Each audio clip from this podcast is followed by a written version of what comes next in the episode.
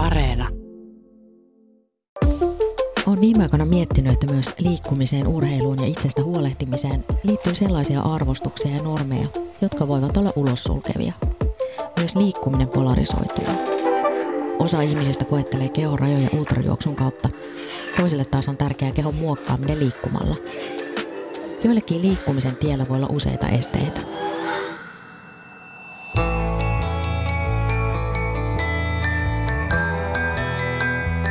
Olen Satu Kivelä. Kuuntelet havaintoja ihmisestä ohjelmaa, jossa selvitän yhteiskunnallisten ilmiöiden mysteerejä.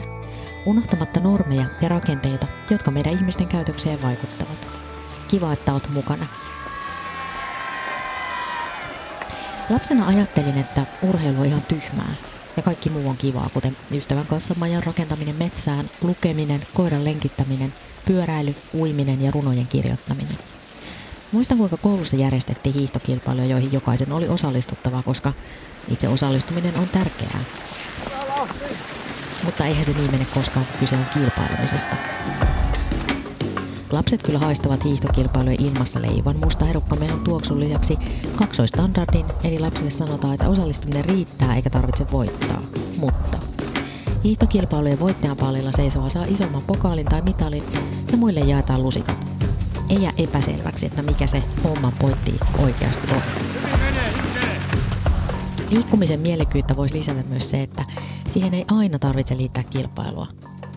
Tykkään sanasta hyötyliikunta. Se on arjessa tapahtuvaa liikuntaa, joka tapahtuu vähän niin kuin huomaamattaan, kuten kolaaminen, haravointi ja kasvimaalla touhuaminen. Hyötyliikunta edistää myös terveyttä. Liikkujia on itse asiassa monenlaisia. Liikuntasosiologian professori Hannu Itkonen on jakanut omissa tutkimuksissaan liikkujat neljään ryhmään. Himoliikkujiin, aktiiviliikkujiin, satunnaisliikkujiin ja niukasti liikkuviin. Ensinnäkin on tällaiset himoliikkujat, joille niin kuin liikkuminen tai urheileminen on tällainen ihan keskeinen el- elämän sisältö. Että se säätelee tavallaan kaikkea muuta to- toimintaa usein lähiyhteisön näkökulmasta jopa raivostuttavasti. Sitten meillä on aktiiviliikkujat, jotka sitten, joiden niin kuin elämässä liikunta on niin kuin olennaisesti lä- läsnä, mutta se ei ole sillä, samanlainen kuin himoliikkujilla. Aktiiviliikkujat käyvät säännöllisesti li- liikkumassa ja heillä on liikuntaharrastuksia ja ymmärtävät liikunnan merkityksen niin hyvinvointinsa kannalta. No sitten meillä on sitten tällaisia satunnaisliikkujia, jotka innostuvat sitten aika ajoin, ajoin liikkumaan ja heidän niin kuin tällaiset liikkumisen motiivinsa ovat hyvin, hyvin eri, erilaiset. Ja sitten niin kuin neljäs ryhmä on tällaiset, joita olen sanonut niukasti liikkuviksi, tällaiset niukkasliikkujat, jotka siis selkeästi liikkuvat oman hyvinvointinsa kannalta riittämättömästi. Pyysin ihmisiä kertomaan kokemuksiaan tätä jaksoa varten. Kysyin, millainen liikkuja olet, mitkä asiat estävät liikkumistasi ja mitkä edistävät. Miksi liikut ja mitä siitä saat? Kenen vastuulla ajattelet, että liikkuminen on ja millaisena näet yhteiskunnan vastuu liikkumisen mahdollistajana? Kiitos jokaiselle kokemuksia jakaneelle. Nimimerkki vierailija saa intoa omaan liikkumisensa Suomen menestyksestä kisoissa. Liikun niin paljon kuin pystyn. Useimmiten kävelen tai juoksen. Jos ehdin kaivaa talvella sukset esille, niin hiihdän. Kesäisin heiluttelen kuokkaa perunumaalla. Suomen menestys olympialaisissa boostaa aina liikkumistani entistäkin suuremmaksi. Heti kun Iivo Niskanen otti kultaa, niin juhlistin sitä 10 kilometrin kävelylenkillä. Tuli hurjat fiilikset. Varsinkin tämmöistä niin kuin, äh, huippuurheilua niin kuin katsotaan jotenkin niin kuin ylöspäin ja sitä sellaista niin kuin, äh, ruumiin ja kunnon, kunnon niin kuin kehittämistä ja tavallaan sitten se ikään kuin se jotenkin, että sitten siellä on paljon niin kuin esikuvia ja, ja sitten ihmiset myös niin kuin ehkä siinä omassa elämässäänkin sitten tavallaan rupeaa asettamaan niin kuin tavoitteita, varsinkin semmoiset niin hyvin aktiivi, liikkujat, niin on, on hyvinkin tavallaan, niin kuin kerroit hyvin tuossa, että miten, miten erilaisia liikkujia olet niin kuin määritellyt ja nähnyt, nähnyt tutkimuksissa, niin, niin tavallaan, että sitten on, on heitä, jotka, jotka niin kuin ei ole huippuurheilijoita, mutta tavallaan heidät voi nähdä niin kuin tavallaan siellä niin kuin omassa, omassa liikunnan tasollaan jo aika niin kuin siihen vertautuvia, vaikka se ei ole ammatti, että tavallaan kaikki muu jää sen, sen niin kuin liikkumisen ja tavoitteellisen toiminnan niin kuin jalkoihin ja, ja, ja tavallaan sitten se voi olla se laji mikä tahansa, että se voi olla fitness tai se voi olla, voi olla, olla sitä ultrajuoksua tai, tai mitä tahansa, niin mutta mut sellaista yleensä siihen liittyy jotenkin se, niin kuin, se äärimmäisyys, että se, se nousee se ur, urheilu tai liikkuminen siinä elämässä numero ykköseksi. Mistä tämä ilmiönä sun mielestä kertoo? Urheilu ja laajemminkin liikkuminen, niin se on hyvin addiktoivaa. Jos lähtee ihan tuollaista fysiologisesta lähtökohdasta, niin mehän tiedämme, että kestävyysliikunta niin lisää ihan meidän mielihyvähormoneita. Eli, eli se koukuttaa ihan, ihan samalla tavalla kuin huume voi koukuttaa. Niin se, että sä teet niin pitempiä lenkkejä, hiidät pitempään ja, ja näin – edelleen, niin nämä haluat lisää ja li, lisää sitä juttua. Ja sitten toisaalta se muuttuu sitten tällaiseksi sosiaaliseksi, että kun sä, sä saat esitettyä, manifestoitua sitä liikkumistasi, siitä kiinnostutaan, sinä voit sosiaaliselle alustalle kir, kirjoittaa siitä, mitä nyt näkyy, näkyy tavattoman, tavattoman paljon, niin sä saat myös tällaista sosiaalista hyväksyntää ja tällaista sosiaalista niin kuin, palkintoa, jolloin tämä alkaakin olla mielihyvät ja sosiaaliset palkitsemiset, niin se al- alkaa ollakin niin kuin, tavallaan sinun niin kuin, niin kuin elämän tyyli, tyyliäsi niin kuin jäsentävä ja niin kuin identiteettiäsi muokkaava asia, jolloin sinä entistä enemmän suuntaudut sitten urheilemaan tai, tai liikkumaan. Ja se on sitten niin kuin lopulta tällainen elämäntyylinen, ajankäytöllinen ja, ja sitten niin kuin sosiaalisten suhteiden muokkaamisen niin, niin kuin väline. Mitkä asiat edistävät liikkumista? Nimimerkki Herra 54 kertoo näin. Työpäivät läppärin ääressä. Vastapainoksi kaipaan liikuntaa. Uni tulee paremmin ja aivot tuntuvat toimivan vikkelämmin lenkillä ja sen jälkeen – on vähemmän stressiä ja ärtyneisyyttä, kun on harrastanut liikuntaa. Lapsen liikuntaharrastukseen liittyy paljon kuskausta. Treenan omia treenejä odotellessa, aiemmin myös lapsen kanssa, mutta nyt en enää pysy samoissa vauhdissa 15-vuotiaan huippuureilijan kanssa.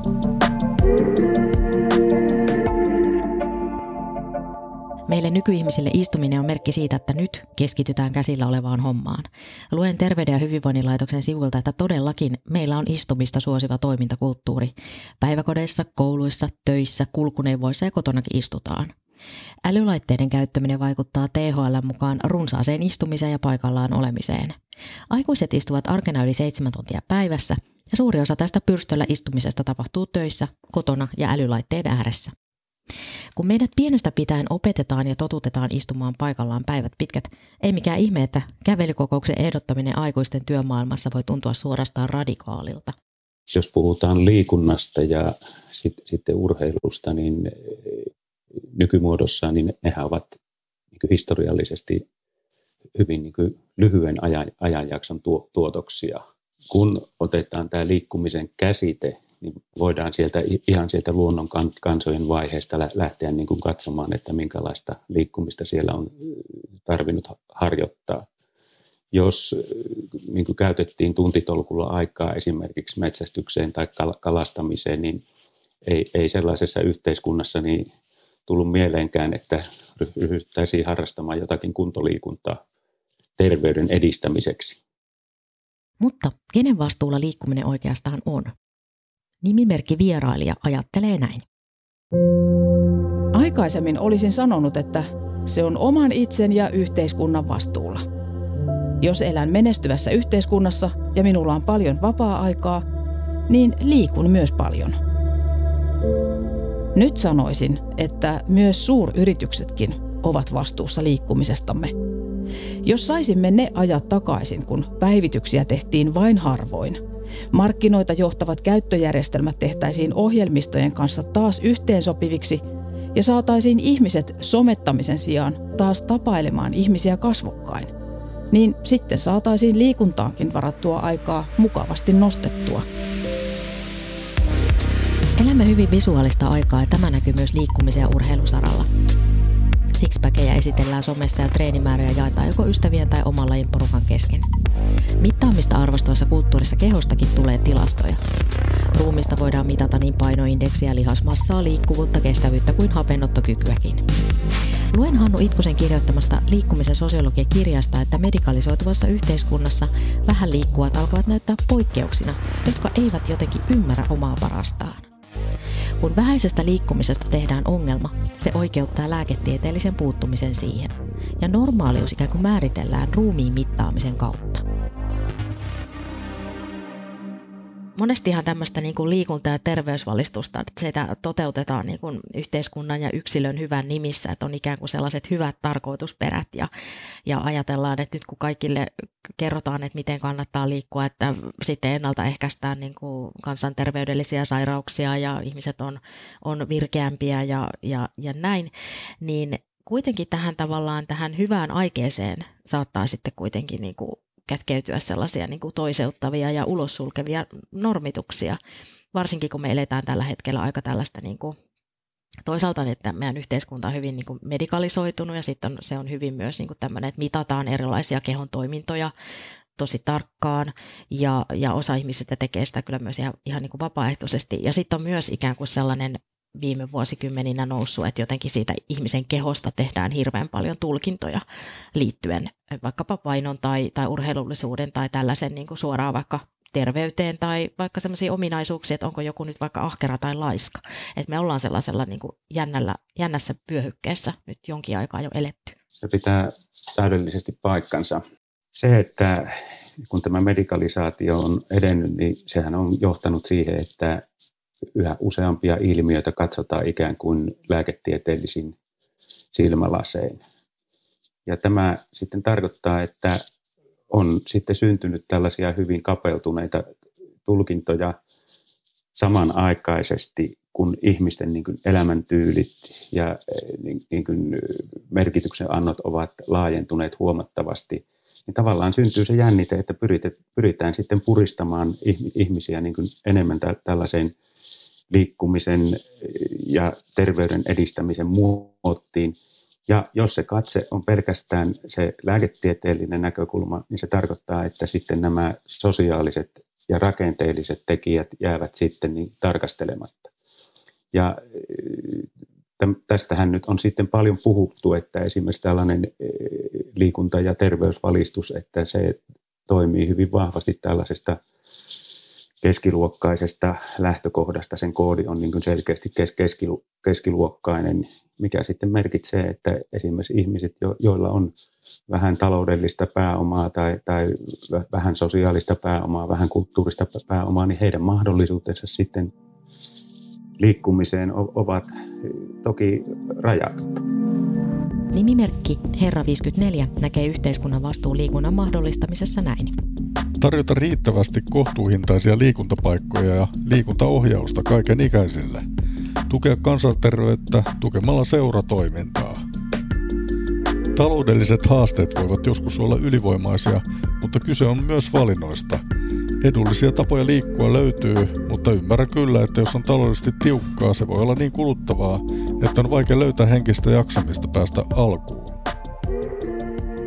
Liikuntaa voi tarkastella myös ihmisoikeus- ja tasa-arvokysymyksenä. Wernerinet on verkkopalvelu kehitysvammaisuudesta. Luen Wernerin netin sivuilta, että vuonna 2015 voimaan tullut liikuntalaki-uudistus korostaa, että liikunnan tulee olla yhtä mahdollista ihan kaikille, huolimatta mahdollisista toimintakyvyn rajoitteista. Kun erityisryhmiin kuuluvia nähdään liikkuvaa yleisillä paikoilla, myös heihin kohdistuvat ennakkoluulot ja syrjintä vähenevät. Sillä on siis todella suuri merkitys, keiden ehdolla esimerkiksi julkiset liikuntapaikat rakennetaan ja millaista liikunnan ohjaus on. Kuinka hyvin niissä huomioidaan vaikkapa sellaisten ihmisten liikkuminen, joilla voi olla vamma, sairaus, toimintakyvyn heikkenemistä tai sosiaalisen tilanteen vuoksi vaikea osallistua yleisesti järjestettyyn liikuntaan. Tiesitkö, että yli miljoona suomalaista kuuluu niin sanotun soveltavan tai erityisliikunnan piiriin? Liikkumista voivat estää myös taloudelliset, sosiaaliset kuin terveyteenkin liittyvät seikat. Eri ikäisistä suomalaisista noin viidennes liikkuu niukasti. Kun ihmisen elämässä on sitten niin kuin tällaisia hyvinvoinnin vajeita, niin sillä on selkeästi sitten vaikutusta siihen, että ei, ei, ei liikuta.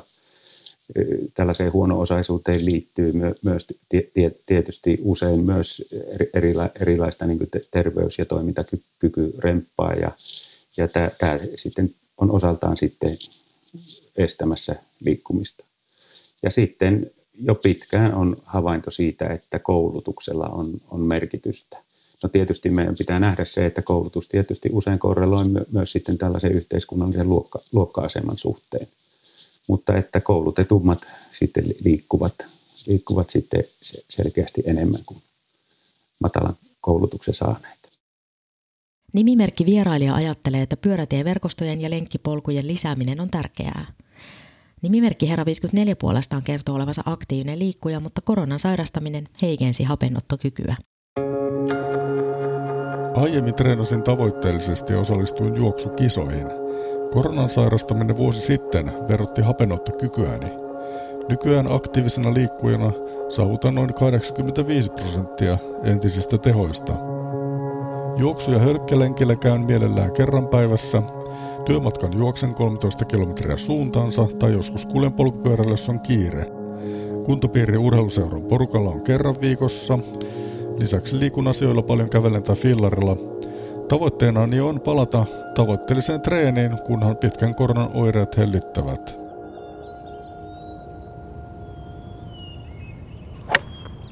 Ranskalainen sosiologi Pierre Bourdieu näkemyksen mukaan yhteiskuntaluokat tuottavat erotteluja toisistaan. Luokkaperusteisuus tulee näkyväksi ihmisen valinnoissa. Bourdieu tutki liikuntaharrastuksia 1970-luvulla. Tuolloin Ranska oli Itkosen mukaan vahvasti luokkayhteiskunta, eikä urheilun ja liikunnan asema ollut ihan sama kuin meillä Suomessa.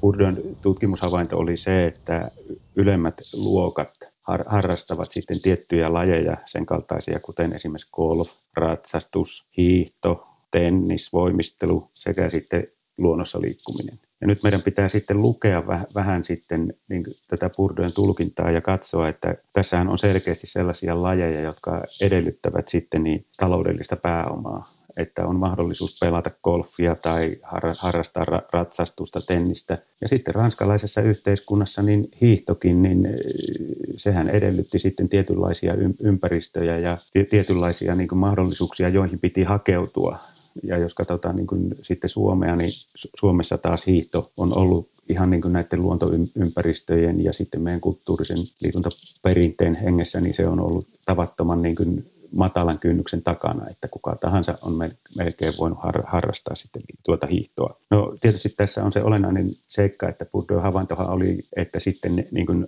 alemmat yhteiskuntaluokat pyrkivät sitten niin kuin hakemaan asemaansa sillä tavalla, että he ryhtyvät harrastamaan sitten näitä, näitä keskiluokkaisia tai yläluokkaisia lajeja, eli pyrkimys niin kuin tällaiseen hakea niin kuin myös näiden elämäntyylillisten urheilun ja liikunnan muotojen kautta sitten niin kuin korkeampaa luokka-asemaa yhteiskunnassa. Tämä oli niin kuin lähtökohta. Ja kyllähän me tietysti, jos katsotaan suomalaistakin yhteiskuntaa, niin kyllähän me niin kuin nähdään, että jos katsotaan sieltä 1800-luvun jälkipuoliskolta lähtien, niin, niin että mitkä olivat sitten säätyläisten, yläluokkaisten piirien sitten liikkumisen ja urheilun harrastuksia, niin nehän olivat nimenomaan tällaiset erilaiset promenaadit, joita tehtiin kävelemällä tai, tai, tai hevospeleillä, tai sitten tennikset, jotka edellyttivät sitten tiet, tiettyjä niin, niin kuin kenttäolosuhteita, purjehdus ja tämän kaltaiset seikat. Niin, niin Ranskassa kuin Suomessa ja niin kaikkialla muuallakin, niin tämä luokka-asema on vaikuttanut sitten urheilu- ja liikuntalajien harrastukseen varsin selkeästi. Niin, se on muuten jännä juttu, miten jollakin kuntosaleilla tulee jostain syystä vähän semmoinen epämukava olo. Semmoinen, että hetkinen, en nyt oikein kuulu joukkoon. Ystäväni hehkuttaa uimahallien yhteydessä olevia kuntosaleja. Niissä kuntosalikatse on armollisempi kuin joissain toisissa. Uimahallin yhteydessä olevalla salilla voi tehdä lihaskuntoharjoituksia ihan tavallisissa ja vähän kulahtaneissa verkkareissakin – Fyysiset työt kuormittavat elimistöä eri tavalla kuin tietoteknologinen työ. Molemmissa on sekä hyvät että huonot puolensa. Fyysisessä työssä keho voi kulua liikaa ja tietokoneen äärellä tapahtuva työ voi olla taas liian staattista keholle. Meillä on edelleen niin kuin runsaasti sellaisia töitä, jotka kuormittavat fyysisesti niin kuin runsaasti. Et se, sitä vuorokauden mittaista niin kuin fyysistä rasitusta tulee runsaasti. Jos nyt ajatellaan esimerkiksi hoitotyö, voi olla tämä, tämän kaltaista työtä, rakennustyö, mitä suurimmassa määrin tämän kaltaista työtä. Ja juuri tämänkaltaiset työt on sitten niin kuin tämmöisen hyvinvoinnin kannalta ne voi olla ongelmallisia, että siellä tulee nimenomaan esimerkiksi sellaista kulutusta, joka kuluttaa sit, sitten meidän ruumi, ruumista niin yksipuolisesti, joka sitten aiheuttaa esimerkiksi erilaisia kulumia ja rappeutumisia, joilla on sitten seurauksia ihan sen suhteen, että miten kauan työelämässä jaksetaan sitten, sitten olla. Ja toki se nyt on sillä, sillä tavalla, että jos teet täyden päivän postinkantajana, niin, niin voi olla kyllä niin, että ei tarvitse lähteä niin kuin hyvinvointinsa kannalta niin kuin lenkille illalla työpäivän jälkeen. Jo antiikin filosofiassa muotoiltiin ihanne ruumista. Vapaat miehet tavoittelivat ennen kaikkea ruumiillista sopusuhtaisuutta. Mitä se sopusuhtainen ruumi sitten oikeastaan tarkoitti? No, se tarkoitti ruumista, joka ilmentää kestävyyttä ja sotilaallista kyvykkyyttä. Tavoitteena oli se, että jokainen kreikkalainen vapaa 18-45-vuotias mies olisi tarvittaessa valmis ja kyvykäs taistelukentille. Antiikissa järjestettiin useanlaisia olympialaisia. Ne syntyivät riiteistä, joita toteutettiin jumalien kunniaksi. Antiikin ajoista lähtien menestyksekkäitä urheilijoita on palkittu niin, että he ovat voineet pykätä itselleen patsaan. Patsaissa manifestoituu Itkosen mukaan se ruumiillisuuden idea, voimakkuus ja sopusuhtaisuus, jota arvostettiin. Joo, siis tässähän tullaan siihen, että edelleen urheilu on niin kuin aika vahvasti niin kuin mas- maskuliinisuuden aluetta. Ja etenkin nyt, kun urheilu on ammattimaistunut ja siellä liikkuu suuret rahat, niin se tarkoittaa sitä, että miesurheilu on niin kuin arvostetumpaa ja eräällä tavalla niin kuin vakavampaa ja tämä johtaa sitten myös siihen, että miesurheilijoita arvostetaan vaikkapa patsaiden muodossa sitten vankemmin kuin, kuin naisia. Nimimerkki Herra 54 liikkumista estävät arjen velvoitteet. Ajan puute ja työkiireet. Pitäisi muutakin tietysti ehtiä tekemään kuin töitä. Muita harrastuksia. Perhepuuhat, kitaransoitto, piirtäminen, lukeminen – Valvottua tulee liikaa, koska oma aika on selkeimmin illalla ja yöllä. Liikkuminen on mielestäni omalla vastuulla. Ei ainakaan aikuista ihmistä voi pakottaa liikkumaan, jos se ei maistu. Yhteiskunta voi tarjota matalan kynnyksen toimintaa, mutta vastuuta ei voi ulkoistaa. Lasten ja perheiden kohdalla kuitenkin jakaisin vastuuta vanhempien lisäksi yhteiskunnalle, jotta kaikilla olisi mahdollisuuksia liikuntaharrastukseen ainakin kouluikäisenä. Ehkä jollekin on tullut fiilis, että ne on mikään urheiluvaraukseton ihailija. No, siihen on monia syitä ja osa niistä olen tajunnut vasta aikuisena. Ala-asteen liikuntatunnilla ryhmäjaot tehtiin oletetun sukupuolen mukaan. Tytöt ja pojat oman ryhmiensä. Liikuntatunnin salissa opettaja löi tahtia käsirummulla ja meidän piti vuorotellen nostaa toista jalkaa ja hyppelehtiä salin päästä päähän. Opettaja toisti aina käännöksen kohdalla ympäri, ympäri, ympäri. Toruja tuli, jos sekosi rytmissä. Ja mähän sekosin. Usein. Oma lukunsa on sitten se, kun piti hiihtää kilpaa tai odottaa penkillä, kun luokan urheilusimmat valitsevat koripallojoukkueeseensa jäseniä. Tajusin vasta myöhemmin, että eihän se itse liikkuminen ollut mulle mitenkään vastenmielistä, vaan se kaikki muu, mikä liikunta ja urheiluun liittyy. Kilpailu, vertailu ja se ääretön tosikkomaisuus – Toiset taas nautti just siitä kaikesta.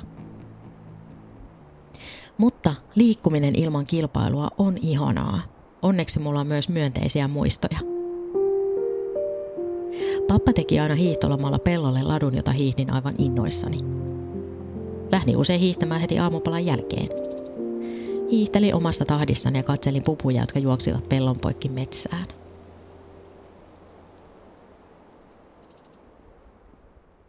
Kysyn myös, että millaisena näet yhteiskunnan rooli ja vastuun liikunnan mahdollistamisessa. Nimimerkki vierailija vastaa näin. Pitää luoda urheilumenestystä ja hienoja tarinoita myös valmennuksen saralta. Olla kansainvälisesti haluttuja huippuosaajia molemmilla sektoreilla. Pitää luoda lisää pyörätieverkostoja ja lenkkipolkuja. Ennen kaikkea pitää palata takaisin siihen, että palvelut toimivat myös ilman nettiä ja voisi lähteä lenkin kannaltakin asioimaan vaikka pankkiin kasvokkain. Ja nettipalveluitakin voisi käyttää ilman jatkuvaa ohjelmistojen ja laitteistojen päivittämistä. Mikä mahtaa estää urheilumenestystä ja upeita tarinoita valmennuksessa? Luen Suomen urheilun eettinen keskus Suekin sivuilta artikkelin. Suek julkaisi häirintätutkimuksen tulokset. Häirinnän poistaminen vaatii rohkeutta muuttua ja puuttua. Häirintä suomalaisessa kilpaurheilussa tutkimuksessa selvitettiin, että ilmeneekö kilpaurheilussa häirintää. Ja jos ilmenee, millaista se on ollut. Tutkimukseen vastasivat yli 9000 suomalaista kilpaurheilijaa, joten otanta on aika laaja. Tutkimuksen mukaan sukupuoleen ja seksuaalisuuteen liittyvä häirintä on urheilussa yleistä, mutta ei sen yleisempää kuin muualla yhteiskunnassa. Sukupuolten välinen epätasa-arvo ja risteävät erot liittyen yhteiskunnalliseen asemaan sekä ikä, seksuaalisuus, kieli, etnisyys, uskonto ja vammaisuus vaikuttavat. Häirintä kytkeytyy osaksi urheilun kulttuurisia rakenteita, asenteita ja tapoja toimia. Olin taanoin eräällä luennolla, jossa oli vierailijana asiantuntija Pauliina Lius Väestöliiton Et ole yksin palvelusta – et ole yksin hankkeen asiantuntija edistää häirinnän ja kaikenlaisen epäasiallisen käytöksen ennaltaehkäisevää ja siihen puuttuvaa työtä. Lius kertoi luennolla, että sukupuoleen perustuvan häirinnän riskitekijöitä ovat naissukupuoli, sukupuolivähemmistöön kuuluminen ja korkealla tasolla kilpaileminen. Liuksen mukaan häirinnästä on vaikea tehdä tarkkoja tutkimuksia, koska häirinnästä aika harvoin ilmoitetaan tai tiedetään. Tieto ja koulutus lisäävät ymmärrystä ja sitä tarvitaan tasa-arvon kysymykset, yhdenvertaisuuden kysymykset, kysymys niin kuin muun sukupuolisista ur- urheilijoista ja, ja näin edelleen. Urheilulla on niin kuin hankala paikka nyt niin kuin ratkoa tätä, että kun niin kuin ur- urheillaan miesten ja naisten sarjoissa ja, ja kun tiedetään, että sitten, sitten niin kuin se, se ei ole niin kuin aivan eh-, ehdoton se, se raja tässäkään suhte, suhteessa, niin varmaan on, että urheilussa joudutaan niin kuin käymään niin kuin jatkuvia keskusteluja, eettisiä keskusteluja urheilumoraaliperustasta. Tämä tarkoittaa myös samalla sitä, että koko ajan on niin kuin tutkittava, mitä urheilun kentillä, yleisemminkin liikkumisen kentillä tapahtuu, ja sitten toisaalta räätälöitävä sitten niin kuin koko ajan niin kuin hyviä käytäntöjä, puuttua epäkohtiin ja rakentaa sitten sellaisia käytäntöjä. Liikkuminen ja urheilu voivat luoda normeja, joissa toiset nähdään parempina kuin toiset erilaisten ominaisuuksien ja ruumiillisuuden perusteella. Normeihin solahtavat eivät edes huomaa normien olemassaoloa. Urheilu- ja liikunnan kentällä olevista ongelmista liittyen tasa-arvoa ja yhdenvertaisuuteen ovat tutkijat olleet kansainvälisesti hereillä, kertoo liikuntasosiologian professori Hannu Itkonen. Kun mediakin on ollut hoitanut omaa osuuttansa vahtikoirana, niin urheilujärjestöt ovat joutuneet käymään näitä, näitä, näitä pohdintoja yleisemmin yhteiskunnan kanssa. Eivätkä enää linnoittautua sillä tavalla, kuin, kun vielä viime vuosisadan loppupuolella, eli tuhat, vielä 1980-luvullakin tapahtui, että mentiin niin kuin tällaiseen kilpikonnapuolustukseen ja ajateltiin niin, että tämä on niin kuin ur, urheilun asia. Urheilu on niin iso yhteiskunnallinen ilmiö tämän, täällä, tänä päivänä, että sen on myös haettava jatkuvasti oma yhteiskunnallinen uskottavuutensa. Häirintä urheilupiireissä ei ole suinkaan mikään uusi juttu, mutta ehkä siitä puhutaan nykyään aiempaa enemmän. Itse lajilla ei välttämättä ole merkitystä, mutta sen kulttuurilla kylläkin. Näissä voi olla isojakin eroja. Häirintää tapahtuu urheilussa kaikkialla, mutta suuremmassa riskissä ovat huippuurheilijat, lapset ja nuoret, vammaisurheilijat sekä seksuaali- ja sukupuolivähemmistöt. Urheilun parissa häirinnän ja syrjinnän riskiä kasvattavat maskuliininen ja heteronormatiivinen kulttuuri, autoritääriset ja valtaan nojavat valmentamisen käytännöt. Hiljaisuudet murtuvat tutkimusten ja kokemusten kautta. Myös muutamat rohkeat urheilijat ovat puhuneet urheiluun liittyvistä pimeistä puolista. Yksi heistä on korkeushyppääjä Jade Nyström. Suomen urheilun eettinen keskus SUEK on tehnyt häirintä suomalaisessa kilpaurheilussa tutkimuksen tulosten pohjalta suosituksia eri toimijoille. Se on alku. Muutokseen tarvitaan kuitenkin kaikkia. Mä olen Satu Kivelä. Kiitos, että kuuntelit. Mitä ajatuksia jakso herätti? Laita viestiä havaintoja.ihmisestä at yle.fi. Moikka!